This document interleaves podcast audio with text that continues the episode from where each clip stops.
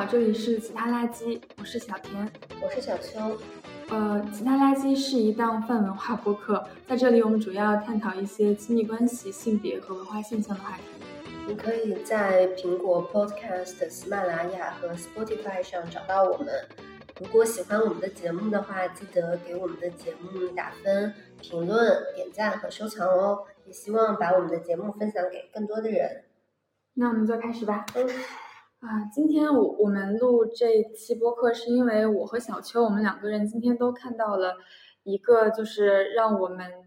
今天的打工心情就是 被就是极大的动摇的一篇稿子，是呃发表在人物上一个叫做呃城堡里的马原的一篇文章，然后他是讲八九十年代的知名作家马原，他的亲生儿子从小是有先天性心脏病和马凡综合症的，但是呢。他不让孩子去看医生，然后也没有去让他去接受治疗，因为他认为心脏是不能动的。同时，他他的小孩也没有真正的去接受规定的义务教育，然后比较早的时候就退学了，然后以至于就是这个十三岁的小孩，就是在这个整个的他的生长环境里面是非常封闭的，就在他那个呃城堡里面和他生活老朽的父亲去一起去过着这样的指定的童话的日子。然后最后，啊，他十三岁的儿子是在二零二二年儿童节那天猝死了。然后我们觉得这一篇故事让我们非常的、非常的就是难受、难受、各种意义的难受。嗯，所以我们今天就想来聊一聊这个事情。嗯，我们其实可以讲一讲，就是为什么早上看了这个之后有那种复杂又生气的心情。就是我觉得，就是他开篇的这一个，这一个就是整体的概括，就是就是先是给了我一个这样的，就是有一个非常就是衰老，但是又非常庞大的一个爹，盘踞在一个碉堡里的那个形象。然后就是再往下看的时候，我觉得如果是嗯，就是呃，除去刚刚讲到的，就是关于马格的这个病情不讲。然后除此之外，他他可能里面有另外的一种，就是夫妻的关系，或者是这个男作家和他的配偶之间的这个关系。然后在这个配偶的关系里面，我觉得有一点，就如果我们是做过家务的人，就很难去呃忽略的，就是非常庞大的家务量，然后都是由他的小他二十九岁的这个花姐自己去完成的。然后我我可以就是就是里面的有几段的。的的描写是，他有两只狗，十十数只鸡随地走，然后有清冽的山泉流进鱼塘，然后马马原他是非常以这些东西为傲的，他会一波一波的去接待他的朋友，然后跟他朋友说，说我这边的茶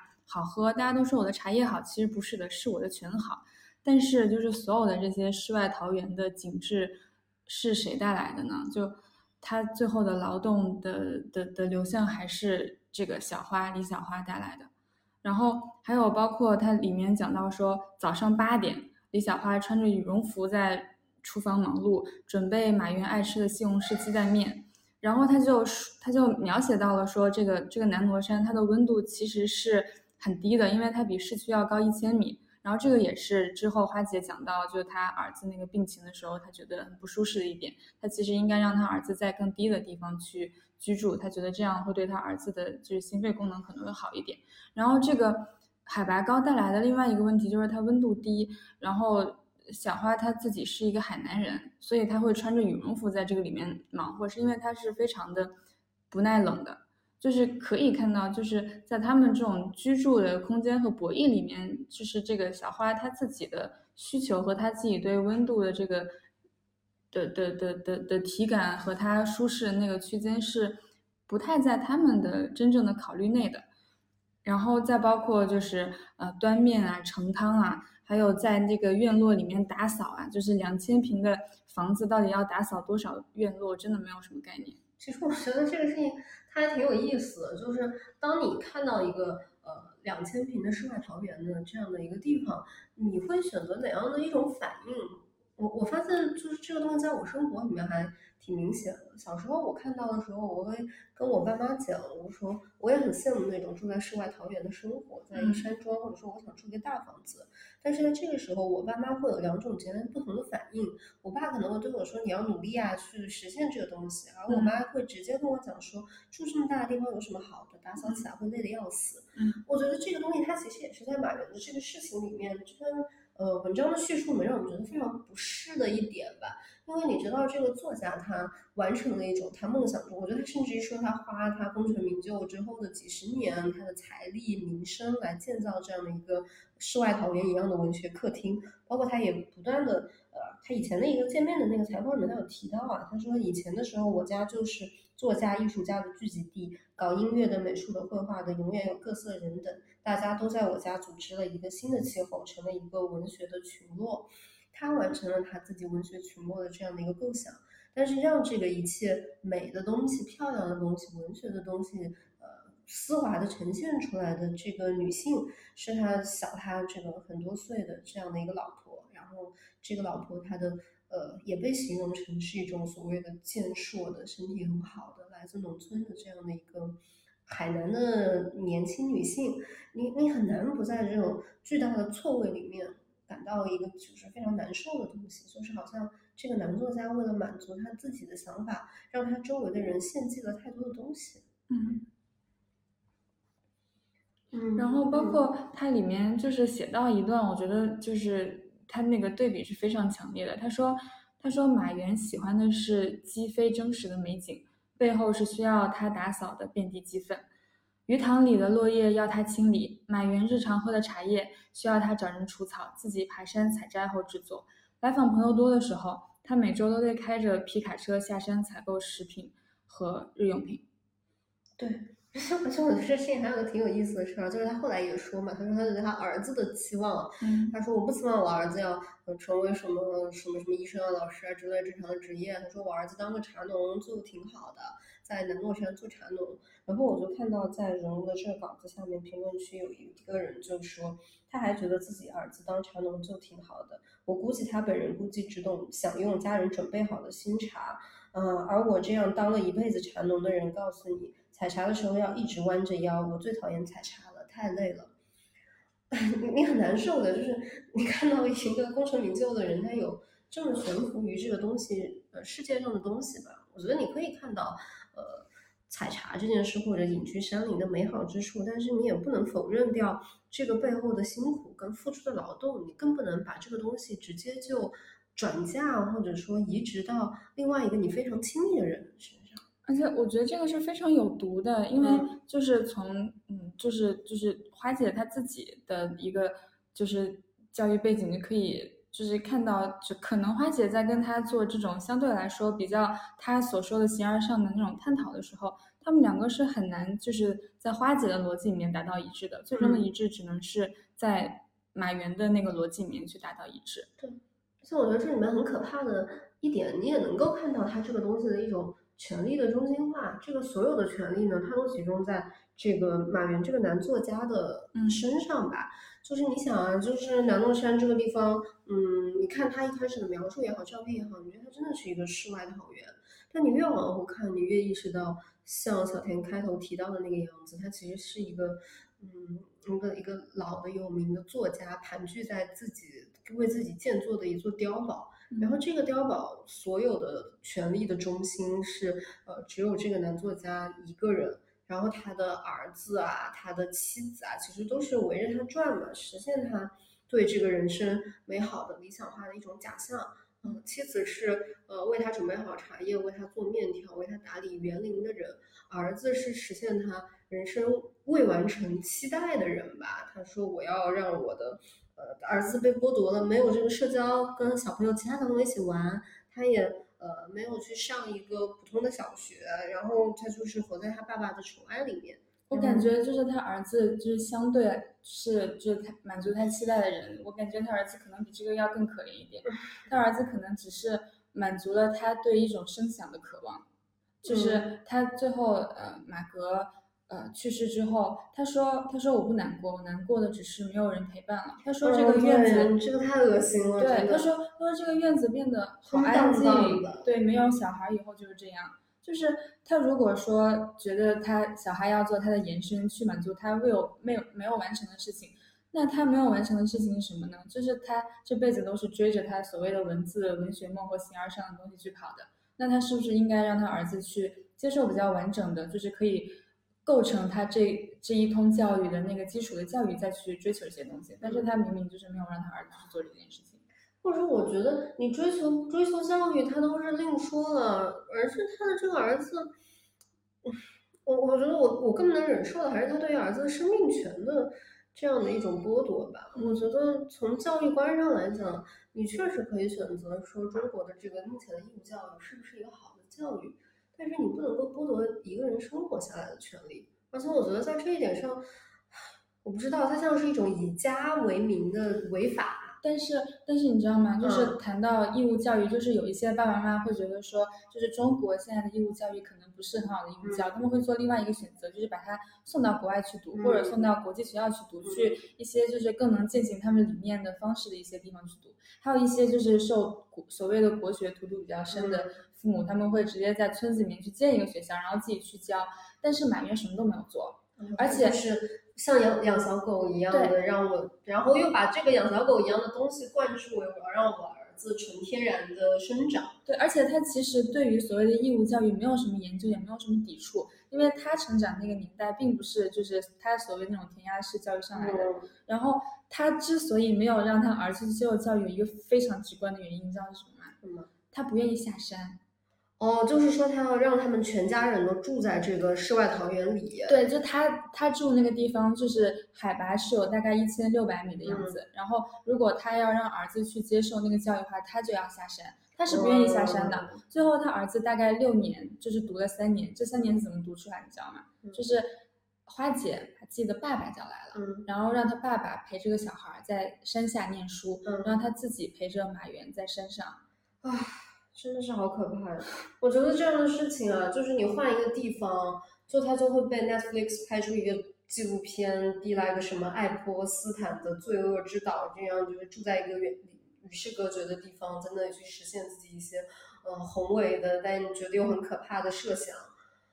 真的就是感觉就是你爱自然、爱国学，然后就会你就不是一个可怕的爹了吗？真的是一个非常疯的爹。对，我还想读一个。嗯，我之前看到他的一个一九年的时候，他接受了一个见面的采访嘛，他有写他那个时候为什么说他自己想搬到大山上去。嗯，他说之所以我要搬到大山上去，是因为我能耐得住寂寞，我家庭非常融洽，生活里都是笑声，老婆孩子离开一段时间也无所谓，我觉得特别的享受。我的生活里除了赚钱以外，就是看体育比赛。嗯，我我，然后你再考虑到。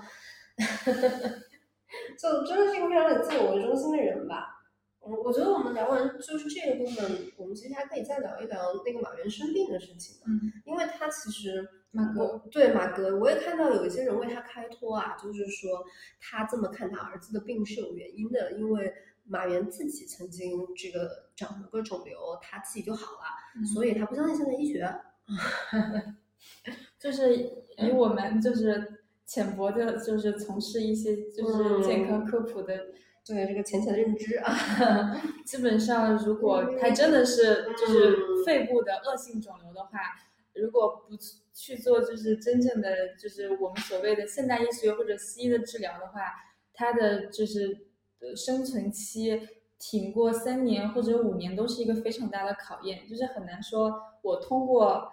呃，换水好了。对你，你讲讲那个换水吧。他之前还专门在一个演讲里面讲了他自己换水。他在他在一个星空演讲里面讲自己换水的事情。嗯。然后他他说他在得到这就是知道自己有肿瘤之后，他就是只身前往了海南。他为什么去海南呢？是因为嗯，他觉得就是因为因为海南有一个呃叫做椰树牌的矿泉水。然后这个矿泉水上面标了一个椰树椰汁的牌子，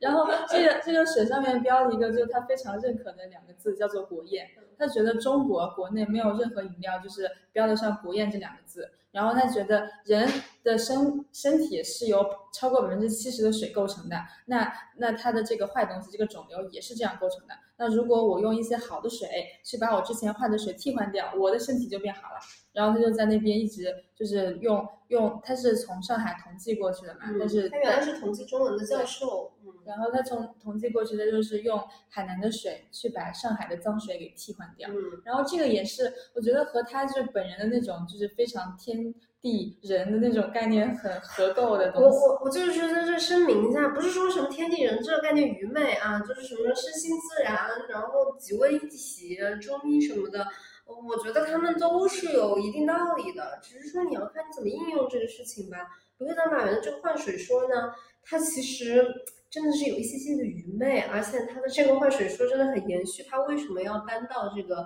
呃云南南诺山姑娘寨这个地方？因为我也看到他一个采访，就讲他为什么要搬，他是这么讲的：我住在南诺山姑娘寨，这里是普洱茶的核心产地。对，当初一以构成。对，当初我找这个山，主要是得了不治之症，想要换水，所以他先给自己换了椰树牌椰汁的国宴水，又给自己换了云南普洱茶的山泉水。嗯，最后就是给他换好了。但是咱们从科学的角度上来讲，估计呢还是因为他的这个肿瘤很有可能是一个良性的肿瘤，是绝大绝大。概率就是一个良性的肿瘤。对，而且主要是你最受不了的事情是，他因为相信这一套天人合一的理论，他说人的这个心脏绝对不能动嘛，所以他不给他儿子治病，也不让他儿子去看病。可问题是，这位大哥就是自己一直都在努力的打胰岛素治疗他的糖尿病。我觉得他这个人非常有毒的一套，就是如果说他就是要这样处置自己的生命，他是有这样的自由的，对吧？我生病了，我不想治了，我也不想用现代医学给就是穿刺给我一个就是。确切的结果，我就是去换水，那你就去换呢。但是他是会把他这套概念就是推而广之，嗯，他会上上一个就是演讲地方讲他，他会跟他所有的朋友去推行他，然后他还会在自己的就是所有的社交媒体和公众平台上去推行他。然后与此同时，他还给自己治病，他不给他儿子治病，就是，而且你真他妈很难受的事情是。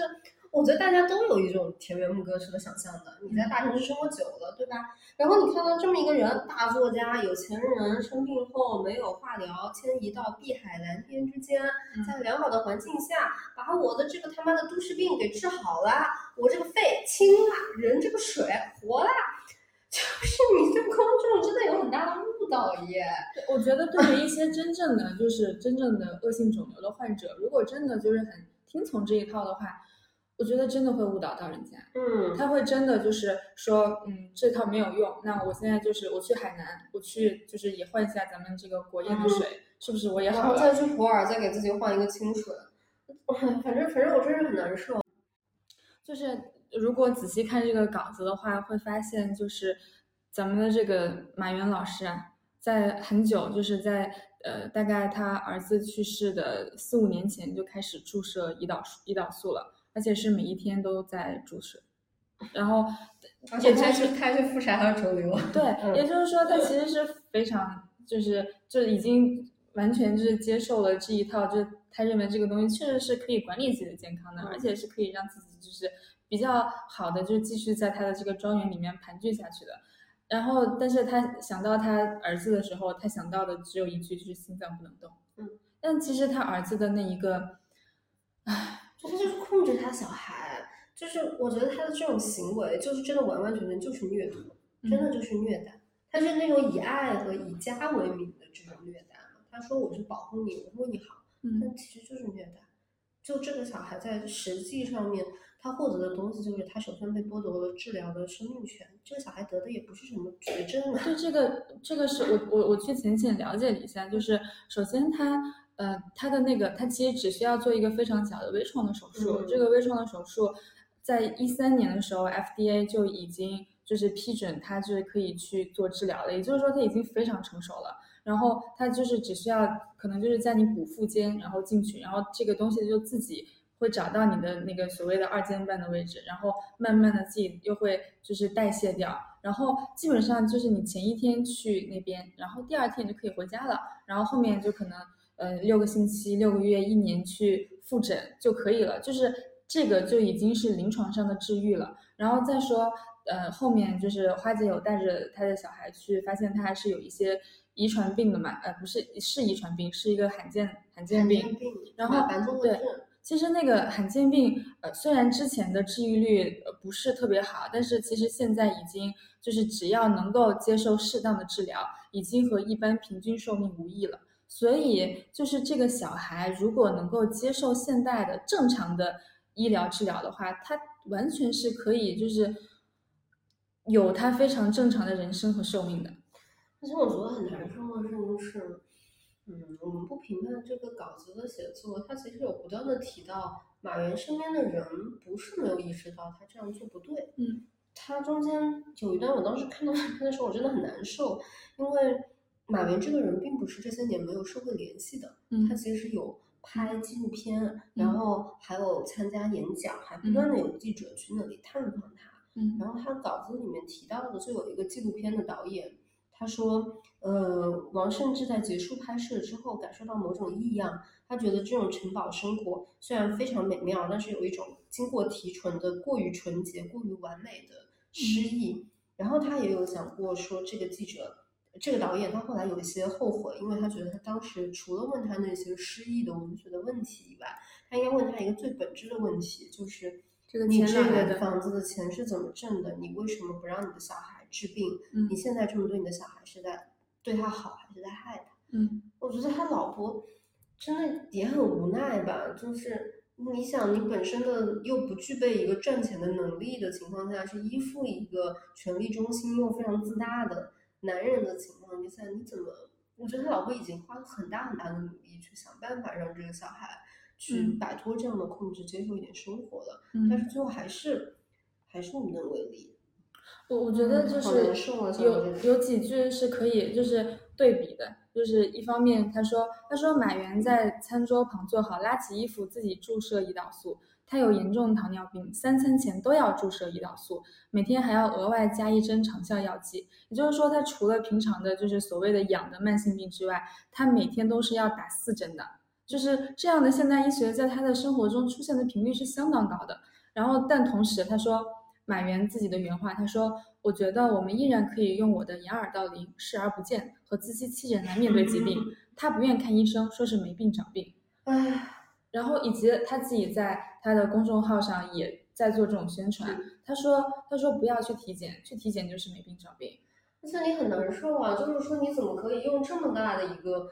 把把这个所有的，其实就是愚昧又无知又很蠢的这样的一个行为嘛。我们抛开，当然就抛开他的文学成就啊和他的这个现实生活去谈的话，你在现实生活中你遇到任何这样的一个人，你不知道他是一个有名的大作家，他跟你说我就不要去体检，然后你的小孩。呃，生了一个大病，心脏有问题，你不要去看，心脏是不能动的，你不动这个小孩他自然就会好。你一定会大骂他是臭傻逼吧？然后你会觉得这个人有问题，甚至说你会想一些别的办法，让他的亲戚来介入到这个小孩的生活。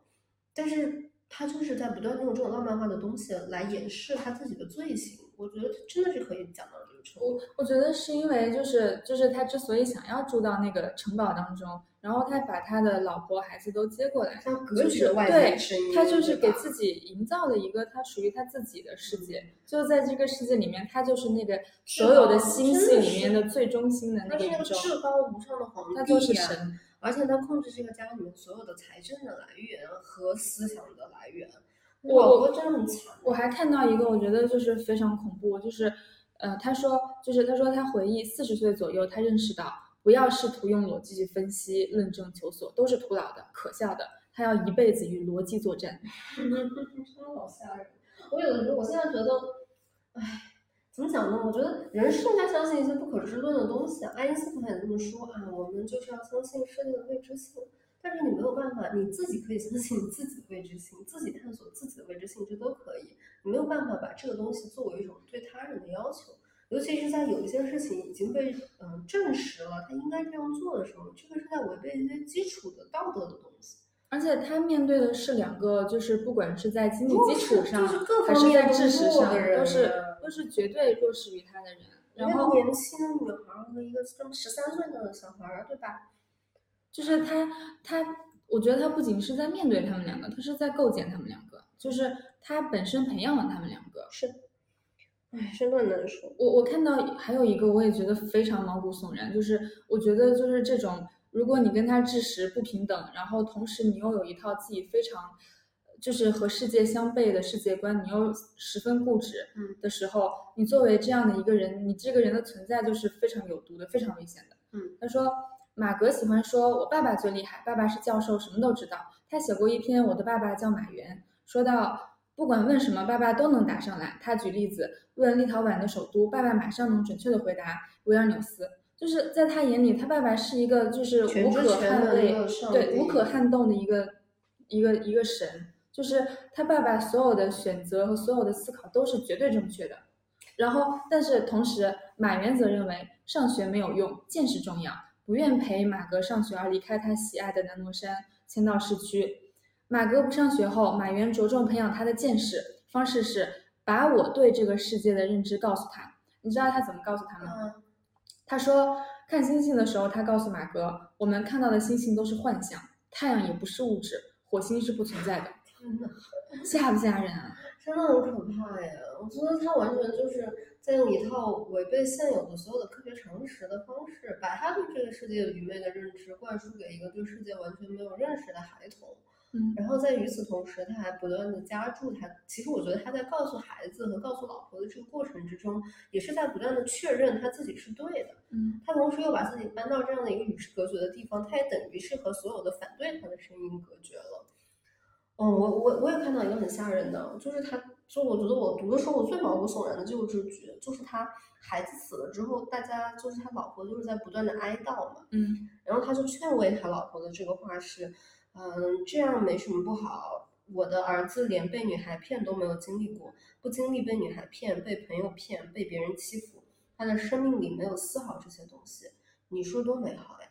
他进入了一种。我觉得他不仅是强加价值观了，他也认为他的儿子经历的是一个纯真、纯真的美好的生活。他把这种明明可以，嗯，延续的生命认为是所谓的命运导致的寿数已尽，而与之对比，他老婆对孩子逝去的这个态度，其实就是一句话：就我儿子没活够。嗯，我我觉得，如我我就是抱怨一句的话，我觉得他就是。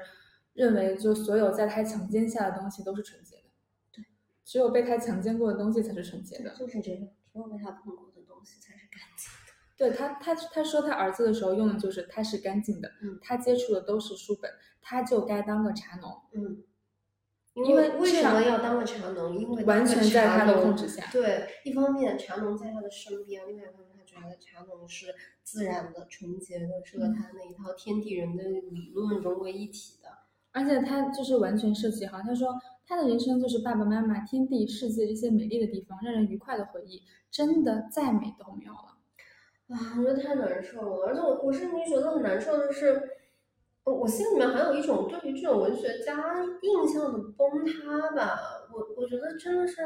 我我这几年其实一直都在面临这样的一个问题。我非常喜欢的作家、导演或者是艺术家，他们在道德生活上面出现了一些呃瑕疵或者问题，我该怎么看？但我觉得在马原这个事情上，我没有一丝一毫的所谓的这种文学的这种犹豫了吧？因为我觉得他做的事情真的是是罪行，是一种谋杀。对，他是谋杀，他不是什么。嗯，我在这个什么性的观念上太落后，或者是我当年的那个年代事情不是这样的，它不是一种落后了，它是一种他自己有意为之的矫饰，而且这种矫饰，它在另外一方面，它让文学变脏了，因为他在用文学掩饰他的罪行，他在用文学给他的名声来掩饰他的罪行。我觉得这一点，他让我心里面更加更加的难受吧，因为我觉得他也是在加重大家对于。呃，文学家生活烂的一滩糟，然后没有自理能力，要一个女人当他的妈妈，要他的儿子当他的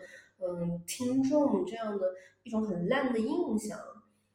我觉得这里就又可以回到，就是林奕涵在说这些就是写作的人和写作的东西的时候，他说这些东西就是巧言令色。会不会艺术就只是巧言令色而已？嗯，非常难受的一句。唉，以及我我觉得他对于他老婆的那个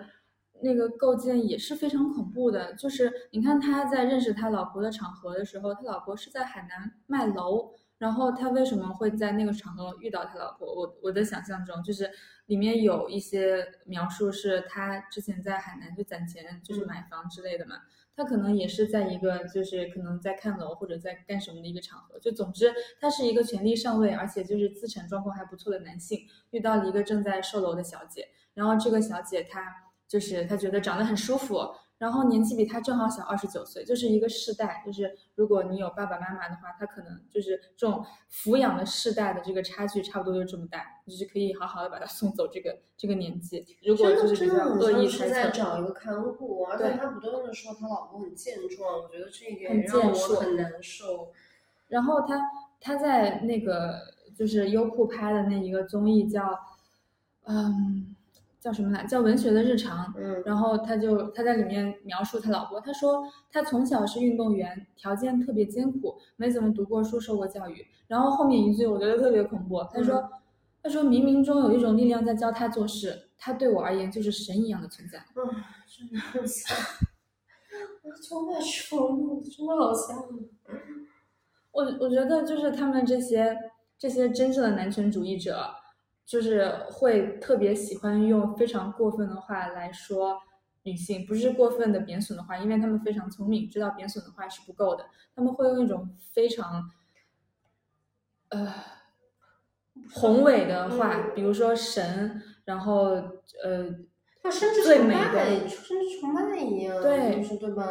什么什么你的出现让就是彻底改变了我的人生的这个星系就。搞一些这种东西听起来好像很美啦，但是他就是老是喜欢把女人摆在一个救赎者的地步，就是你是我的 savior，或者说你是我永恒的母亲。我觉得这个概念，我我我觉得就是周国平他写过的一个就完全，可以和他说他妻子是女神或者是神这件事情做一个媲美，就是他在说不知道谁在教他做事，他就做好了，然后他是一个神，其实就是就是他本来就是一个不太用。就是之前不太会照顾别人的一个小姑娘，然后突然到了他的身边，就是突然之间就会照顾他了。为什么会突然照顾你了呢？还不是因为你什么都不做？那我当然就学要照顾你喽。然后周国平他他写的是，女人比男人更接近自然之道，这正是女人的可贵之处。男人有一千个野心，自自认为有高于自然的许多复杂使命，女人只有一个野心，骨子里总是把爱和生儿育女视为人生最重大的事情。一个女人，只要她遵循自己的天性，那么不论她在痴情的恋爱，还是在愉快的操持操持家务，在全心贯注的哺育婴儿，都无往而不美。我的天，你想想周国平做的事情，周国平对他女儿妞妞做的那个事情，所有人都读过了这个，嗯，小女孩跟她父亲之间，我觉得很多人都被他当时写的那种真情给感动过，嗯，然后你再去了解。他背后的这个事实，嗯，很难受。我觉得他的那个的的写作也是非常惊悚的，就是你后面看到，就是就是妞妞她的那个她的那个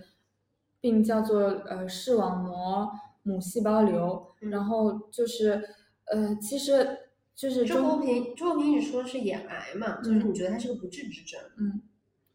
他在开始的时候就拒绝去做一些遗传的检查，嗯。然后，包括就是他也不去，不要去做这个外科手术，也不要去化疗，因为他还是那一套就是非常难做家的那种，就是天地人的概念，就是他是要他女儿是自然的，他不能接受一个不完美的孩子，他就觉得就是没有了另外一个眼睛，或者是带一个义眼，就对他来说这个就是不完美的、不自然的了。是，就是也是一种强加价值观。他甚至于说他，而且我觉得我很难受的是，他们这些人呢。就是真的是一方面，他极度自私，嗯，他又极度的自恋和坦诚吧。因为其实像周国平，他后来是在他自己的一个公开的这样的一个场合里面，直接讲了，他说：“我现在有点后悔，嗯，我没有让我的女儿继续接受治疗，是不是有问题？嗯，她要是活到现在，她应该是一个二十岁的什么很漂亮的小姑娘。嗯，然后她又自己又难受的要死了，就是他好像觉得。”就是我就就感就过度的，就是不断的袒露说我自己的脆弱啊，我有罪，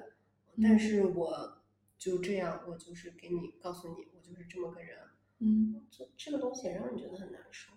还有就是我我觉得就是他们其实马马，原也是，他也就是完全袒露掉这个东西。还有就是他们在就是给给他们的孩子去做治疗的时候，也是借助一些就是非常就是所谓的自然的一些疗法，嗯然后像像马原给他儿子就是接受的就是一些中医的调理嘛，就是就是咱们扎针对。然后然后周国平就是就是更夸张，他找那个气功大师，他找气功大师组合做法，然后还有巫婆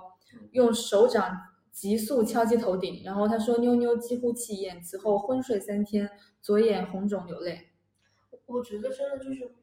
我真的充分的理解啊，有很多的人他生了病之后，可能现代医学的救助没有用了，然后你要再去寻找有没有其他的办法。但真的不适用于他们但是他们真的完全不适用于，因为他们并不是一种我已经就是穷尽了办法，或者我已经 desperate 的情况下，我再去找这种巫术。而且他们又有权利，又有钱，又有资源。主要他们处置的也不是自己的身体，嗯他们是处置他们那些被监护人的身体。而且小孩子完全就是没有个人意识的，大部分情况下，他哪有什么资源说我要去怎么看我的医生，决定我的诊疗方案啊？就在这样的一个情况下，一个啊、拥有名声、拥有社会地位的人，给自己的孩子第一选择的是这样的一种方式，最后又因为说，如果我给我的小孩装义眼，他会不完整这样的理由放弃治疗，你你真的很难原谅他们。我不懂，不懂，就是为什么这两个人还没有被抓起来？我真的真的不懂，我觉得真的就是放在别的地方，他们就是应该被控告虐童。完全虐童，这说不定还要被就是是虐搞谋杀什么之类的。然后我觉得我们可能也还可以再聊，就是一个类似的话题吧，就是为什么老是有这样的艺术家或者是大作家呀，就是他们幻想他们隐居山林，然后什么跟别人一起，跟自己的老婆一起，孩子一起过一种世外桃源一样的生活，然嗯后觉得这个东西才是他们的人生终极。嗯。那个，我今天看到呃有人分享的，就是同意，呃这是一本新书，里面有一嗯。句话，他说，女人往往不明白艺术家需要的是什么，自我牺牲和奉献精神嗯，这才是艺术家的妻子应该具备的美德。对，就是我觉得我们其实都经过了一个非常大规模的一个祛魅的过程。就是不要做艺术家，不要做作家的女人，或者说你突然意识到才华不能通过性传播，对吧？或者是就是就是之前对于我我感觉很多年前嗯都是对于就是如果这个男的会写诗，然后这个男的看很多书，然后这个男的的表达非常好，你就会就是某种程度的跟他的人格挂钩，然后你会想象你跟他。呃，在一起的时候，你们的生活是如同他写作出来的东西一样诗意的。是没有任何的琐碎和付出的。对，以以及我觉得这里面他还涉及到一个，呃，我以前在上课的时候，我经常觉得很奇怪，就是为什么有这么多的人想要把作家想象成一种没有自理能力的巨婴，或者说他们永远是一个纯真的孩子。也就是说，对于一个诗人而言，他永远都是一种呃天才，呃嗯童真，嗯呃活在童话里，活在想象里，不谙世事，嗯呃跟世俗不沾边儿，嗯这样的行为来存在的。而问题是，他们也必须沾边儿，对吧？然后嗯谁来给他们沾边儿呢？就是他们倒霉的老婆。嗯然后我们就在文学史上看到很多很多这样倒霉的作家妻子背后的女人。嗯呃，比如讲顾城和谢烨一个非常难受的故事，我觉得这可能我们待会儿可以再聊一聊。嗯但呃，陀思妥耶夫斯基和他的呃妻子安娜，嗯这个这个事情也是因为安娜前两年出了一本，呃，就前两年有出版社出了一本安娜的回忆录，它里面专门写到说，一八六六年的时候，陀思妥耶夫斯基欠了一笔巨大的赌债，然后他就跟别人签了一个呃丧心病狂的合同，意思就是他一年要写两部小说，然后他那一年已经写了《罪与罚》，《罪与罚》有整整四十七万字之多，他要写再写一部长篇，才能够保证他所有的作品的出版权不旁落，嗯。要不然出版社就会夺走所有的版权。嗯然后这个时候，其实就是他的妻子安娜为他承担了很多的这个东西。他安娜也是比他小十几岁吧，嗯就是替他抄写所有的书稿，嗯他才能够最终以口述的方式，在仅仅二十几天之内就写出了《赌徒》这样的一本书。然后他也不断的在这个安娜的回忆录里面，其实安娜自己也意识到了这个事情的不对吧？他一方面他觉得就是做陀思妥耶夫斯基的老婆对他而言是他们的爱情是一种感人的爱情，但是他也不断的说，我没有时间再从事我喜爱的工作了，这对我而言是一个很大的损失。我所有的时间都用在了无限制的帮助托斯托耶夫斯基誊写书稿。我沮丧的想到，整整一个月内，我居然一本书都没有读过。然后你也要想，托斯托耶夫斯基他作为一个老人家，他有这个癫痫，他还欠赌债，他就是完全沦为了一个他的保姆。嗯啊，女性在里面有反思，但我觉得当时在他的那个时代，他只能有反思，不可能有反抗。我感觉就是他有这样反思已经非常厉害了，嗯就是他起码是知道，就是他本身是有他作为一个人的那个主线任务的，嗯然后其次是这个辅佐任务可能过多侵占了他的这部分的时间，是但是就是可能历史上绝大多数的，就是就是辅辅佐作家去产出他的内容的妻子，在这个过程中就全部都他甚至不存在。看见。我觉得安娜被看见，还是因为卡拉马佐夫兄弟就就是陀氏的最后一本书，在这个封面上写了嘛，献给我的妻子安娜。嗯然后就是安娜的这个回忆录里面，她还有一句话，我当时印象很深。然后她说，每当家里来客人的时候，我就必须从早到晚的款待客人，给客人们解闷儿。这种连续不断的周旋让她疲惫不堪。除此以外，她还要料理所有的家务。嗯然后在他这个回忆录里面还有一句托尔斯泰太的话，具体我记不清了，但大致就是说，托尔斯泰说，如果全俄国的作家都能够拥有像像陀氏一样，拥有像安娜这样的妻子，那我们一定能够创造出更多伟大的作品。大救命！嗯，就是我那个在 back up 一个小的信息，就是陀思妥耶夫斯，呃，托尔斯泰他的这个老婆一直都是这个所谓的糟糠之妻吧，就是他嗯没有换过老婆。然后他这个老婆好像叫索菲亚还是什么，具体我记不清了。但是他老婆不是一个那种传统意义上辅佐呃这个老公的贤妻吧，就是一个不太会做事的这样一个人。托尔斯泰还挺经常写东西吐槽他老婆的。哎呀，反正就就就很难那受。我我觉得类似的就是，其实马克思和燕妮也是一个这样的模式。嗯就燕妮她自己，她自己是一个小贵族家庭出生的一个女儿，就其实她自己的，如果我们现在想说的话，原生家庭是非常不错的。然后就她在家里也是一个宝贝女儿，嗯，结果就是嫁给马克思之后，她就是抄写他的手稿，然后还要纠正其中的错误，还要润色。然后我觉得最可怕的就是，我不知道就是安娜有没有生很多小孩。燕妮是在跟卡尔，就是马克思的，就是这个婚姻生活里面，一共生了七个孩子，哇，七个，天！然后其中四个都夭折了。唉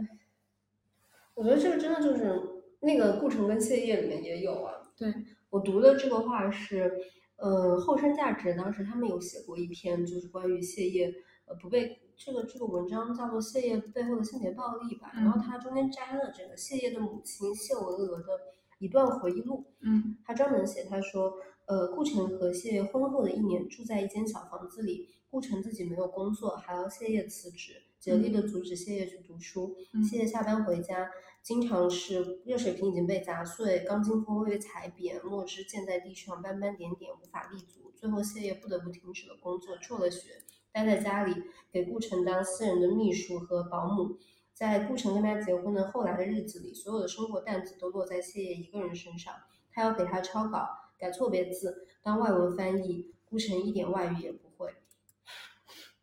都是一样的，他们的妻子要承担所有的在这种诗人的神话跟美好的爱情幻象背后的那些不被看见的家务劳动。嗯而更难受的是，在谢烨跟顾城这个例子里面，我们也就是都清楚嘛，就是谢烨最后的这个结局是相当于是被顾城给杀害了。嗯但是这样的一个很难受的惨剧后面，嗯，我承认顾城的文学的天赋非常非常的好，写的东西非常非常好看。也许我们可以呃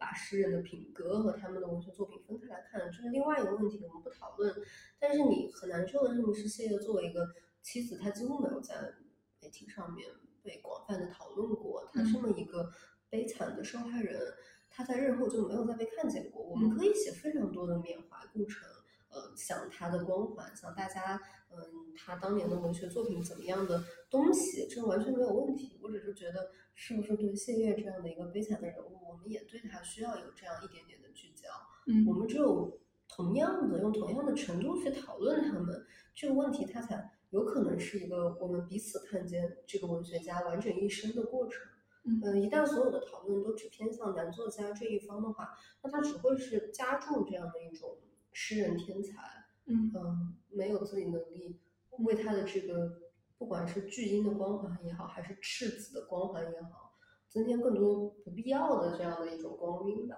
嗯，而且我觉得，就是作为这个作家的所谓的当时的妻子或者辅佐者，他在那个时间内听到的所有的声音都是劝他，就是要去做这件，就是会把就是辅佐这个专家，照顾呃这个作家，然后照顾这个作家，当做他的分内事。就是那篇我也看了，我我我自己比较印象深的就是，就是谢烨他其实就是在这个过程中他也是很辛苦，所以他就是跟那个中文去抱怨这个事情。他说，就比如我就是出去打工，让他到了饭点儿，就是给小木耳去喂他已经弄好的那个奶奶糕，然后等他回家的时候，他发现呢，就是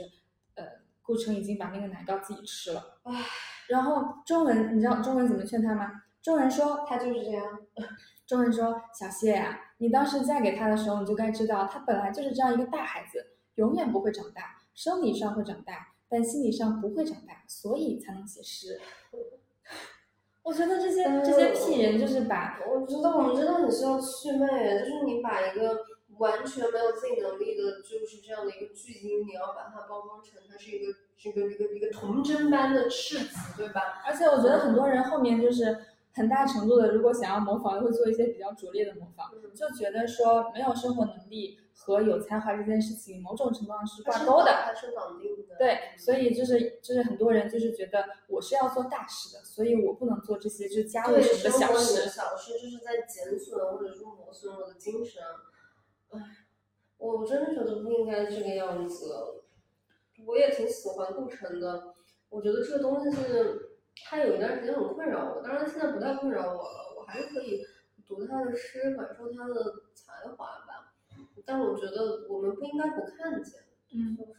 我我们要看见，你只有看见这个人跟他才华的一体两面的东西，才能够，他一方面可以指导我们的现实生活，不是说不要被文艺青年骗，而是说你要知道。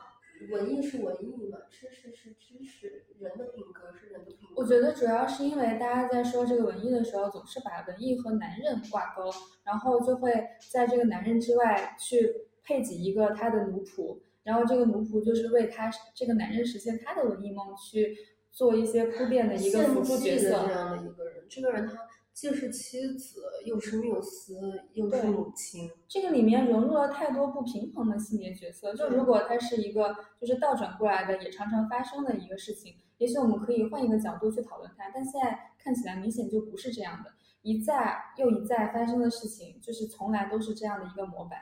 对，它让你太难受了，它让你觉得为什么呀？为什么？为什么一个有才华的艺术家或者是作家的妻子？她永恒的是这样同样的一个模板，嗯嗯，我觉得这个事情，他甚至于说，在我当年的，我作为一个文学系的学生，他也不断的困扰我，因为我看到我身边的老师，嗯，尤其是艺术学院跟中文系的老师，他们的老婆也常常是这样的一个架构，呃，一个嗯德高望重的教授，他可能会老婆年轻他十几多岁、二十多岁，呃，很有可能是曾经他的学生。嗯，跟我见到的一模一样。对，就是就是这样的搭配。然后，当然，我觉得在我们隔壁的美术学院有更多这样的事，呃，甚至于说有一些呃，这个艺术家老师他会换好几任的妻子，每一任的妻子都是他的学生，年纪越来越小。这里面没有爱吗？我觉得他们也许是有爱的吧，但是你知道，这是一种非常权力不对等的爱。嗯。然后我我觉得，就我们刚刚聊到周国平嘛。就是我，我觉得我要读一段，就是我十年前读到的，就是，嗯，就是他写写他朋友的，就是怀念他朋友邓正来的一个文章。然后这一篇文章是，就是我觉得当时就是让小小的我，就是感觉内心震撼，内心震撼，我真的非常生气，就是。我真的生气到，就是我好几天都在想这个事情，我就是很难，就是把这件事情给度过去。然后我今天找到他重温的时候，发现我还是很生气。我要让大家跟我一起来生气一下。嗯，他是这样写的，他说郑来就是他的那个朋友邓正来，他那个时候应该是去世了。然后他说，呃，郑来比我小十岁半，按理说我是他的兄长，可是不论我自己还是周围的亲友，共同的感觉是他像兄长，对我呵护有加。什么时候看见我身体不好，他一定会催我去检查。如果认为是工作太累所致，他会批评我，连带也批评红。红是他的妻子，要他在家里贴上五个大字：国贫无急事。操！他经常叮嘱红，我我记得我也看过这段，我也看过这段。他经常叮嘱红，国平最重要，要把关心国平放在第一位。有一回我们去他家里，还带去还带去了两个我的女友，呃，他语重心长的批评他俩说：“你们不知道心疼国平，国平跟别人不一样，我阅人无数，很少有像他这样优秀的人，但他一辈子没有享受过。”然后他布置任务，就是给那两个女生朋友布置任务，说你们每人每周约他出去一次，要单独和他找一个好的酒吧，让他放松。我对这句话记得太清楚了，这也对当时小小的我带来了一些内心的震撼。我心里一直都在想，说你就是这是这是什么皇帝吗？我是活在清朝吗？而且这个里面所有出现的女性角色，全部都是极其功能性的人物，就一个是。国平无极事，就是除了国平以外，就其他事情都不算什么事情。你要把国平放在第一位。一个是那两个女友，就是国平那么优秀，没有享受过，所以你们两个就是作为这么平庸的人，你们要就是把他叫出来，让他放松呀。这是你们能为这个社会做出的不多的贡献了。但是我真的也记起来一个我自己很难受的事情。当时我上大学的时候，我们会有一些非常有名的文学评论家和作家来我们学校做一些讲座跟探访吧。嗯，那个时候我们的。老师也会做差不多的事情，他会要求班上的文学系几乎都是女生，而且女生确实都比较好看。他会要求漂亮的女生去陪这个作家在城在学校里逛逛。嗯，挺挺难受的，因为它不是一个你自愿的行为，它不是说今天我们谁去陪一下，而是他真的就是会指定说呃安排两个人陪他一下，安排两个人。嗯，跟他谈谈文学。我有一个更奇怪的，就是就是当时我我们那个文学院的院长，他就是就是呃，我们会大一的时候就会有一些呃活动是在一起的嘛，然后他们可能要在上面去做一些就是呃就是新生的交代啊什么之类的。然后他每次就是看到女生在奔跑的时候，他都会说，他说女孩子不要跑，他说女孩子跑就不美了，女孩子不要奔跑。我 好难受。我我还还有还有就是最后一段可以念一下，就是这一段也是就是极其难受。嗯，他说他是真正关心我，所以知道红又怀孕了，他力主做掉，理由是我应该安度晚年，不该再受苦了。我记得，我记得。你能能想象吗？这个女的她怀孕了，她生产，她要就是承担这么大的就是辛苦和和这个危险，然后。他孕育，他生育，最后是他其他这个家庭另外的一个人立主做掉，因为周国平应该安度晚年，他应不能再受苦了，太奇怪了。然后后面他说说谢天谢地，还好他们离婚了，还好还好还好。后面他说扣扣生下后，他召开家庭会议，力劝红辞职，辞职就是就是孩子要做掉，工作不能要，就是咱们就是要好好的伺候咱们的国平孩子，这样国平老了才不会受苦。真的谢谢他们离婚，谢谢他们。从我从某种意义上，我觉得这个周国平的这个妻子吗？离了，应该离了吧？好像没有啊，好像没离。我以为离了。没有。然后后面是呃，就好好安排家庭生活，让我好好休息和工作。红的顾虑是我年纪大了，他再没有了工作，万一有事，两个孩子怎么养？他立刻说别怕，有我。我我我记得他没有离，是因为他就是做他做过一个那个呃，他发过一个微博，就是他他的老婆发了一本书，然后他是说就他恰好是我的妻子什么之类的，大概是没有离，因为那个书好像是比较近期的事情。哦，我在搜这个周国平有没有离婚，弹出来的第一条是周国平公号刚刚发的内容。我劝大家最好还是不要离婚，因为你钟情于他，他有没有钟情于你，我们不好说。但你的孩子一定会带来很大的缺憾，所以最好不要离婚。我们给今天的这个聊天总结一下吧。我们聊了这么多痛苦又难受的事情，你说一下，就是你说一下你看完这篇稿子的感受。马原的稿子，对嗯吗？我觉得我最难受的事情是，嗯，他用一种诗意粉饰了他的生活里面的东西吧，他把嗯所有的痛苦嗯都让他的呃老孩子去孩子和老婆去承担，嗯然后这里面他又分为了一种是有觉知的痛苦，我觉得他的妻子在不断的这种没有办法救孩子，这个真的我觉得对人而言是最大的痛苦了。你明知有能力，但是你救不了一条命，嗯在这个中间反复挣扎，而他的儿子。更像是一种他在没有意识的情况下，在不知道这个世界上还有那么多多样性可能的情况下，就已经被放置在了一个父亲给他亲手编织的这样的一个城堡里面。嗯我觉得这个东西是让我最难受，最难受的，而更难受的事情是，他把一切东西都美化，嗯用的还是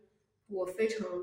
热爱的一种方式，用的是是文学写作的方式，用的是他自己的名声。嗯这个事情让我更加的接受不了。我的感觉就是，就是他给我一种很对立的感觉，就是一边就是我感觉男人都是非常有那种想要做一个非常刚硬的宇宙中心的欲望，然后另外一边他又非常虚弱，就是 他虚弱死呀，他那么就逃避呀，对完全就是大逃避。然后他他一方面就是想要所有的人都用自己的生命去给自己的生命去献礼，然后然后但是他自己去看西医去搞那个呃那个那个胰岛素，然后他儿子不能动心脏，他他想活呀，对是他想活。对，就是他要做这个宇宙中心，但是别人要为他的生命献礼，然后等就是那个后果真正来临的时候，他就会用一些就是老男人们经常用的那些什么国学、命数、轮回，再把这个责任还有罪恶感都都推给什么天地人，然后推给一个非常虚无的对东西。然后让他让妻子就是本身已经承受了这么多和奉献了这么多的那一个人自己去处理丧子的这种，我觉得是人世间顶级的这种哀伤和痛苦。太难受了，而且这还是明明可以救救不了。我觉得这个就是他真正的就是虚弱所在，他根本就不敢去面对这个事情，他就是把自己埋起来，就是觉得这个事情就是，嗯，这个没有意外，所以你看小花，对小花而言，小花还在不断的寻求一些办法去面对他，不管是出家也好，还是说去跟别人讲述对这样的痛苦也对好。最终他们两个要继续这个关系，还是另外一个人在努力。对，至少小花愿意承认这是一个痛苦。对啊，但我觉得对马云而言，他都不愿意承认这是一个痛苦，他在把儿子的死亡说成是一种规律。他说他自己是有哀伤，然后他的哀伤也是一个非常自我中心的哀伤。你听到这个哀伤，你都觉得想吐。他说城堡里面没有小孩不够热闹了，没人陪我了。没人陪我了，我的天！希望之后这种人赶紧被抓起来。嗯，真真的，我真真的希望他不要再继续这样子。我至少希望他不要再不要再生小孩，不要再有女人，不要再写书，不要再 at least 至少他现在能做，不要再宣传他的那一套“人不需要治病，我们一起天地人”的思想。求求了，不要再害人了，求求了，求求了。然后你以及我我看那个就是他那个综艺的时候，他最后还提到一句话，我感觉是他所有的生命的轴心最后的那个轴心归一的轴心。他说人最重要的就是结局是好的。我不知道他现在怎么理解自己的结局。好吧，那今天的节目就这样啦。如果你对呃马原的这个事情有什么看法，欢迎在评论区和我们留言。那我们下期再见了我们，下期再见，拜拜拜拜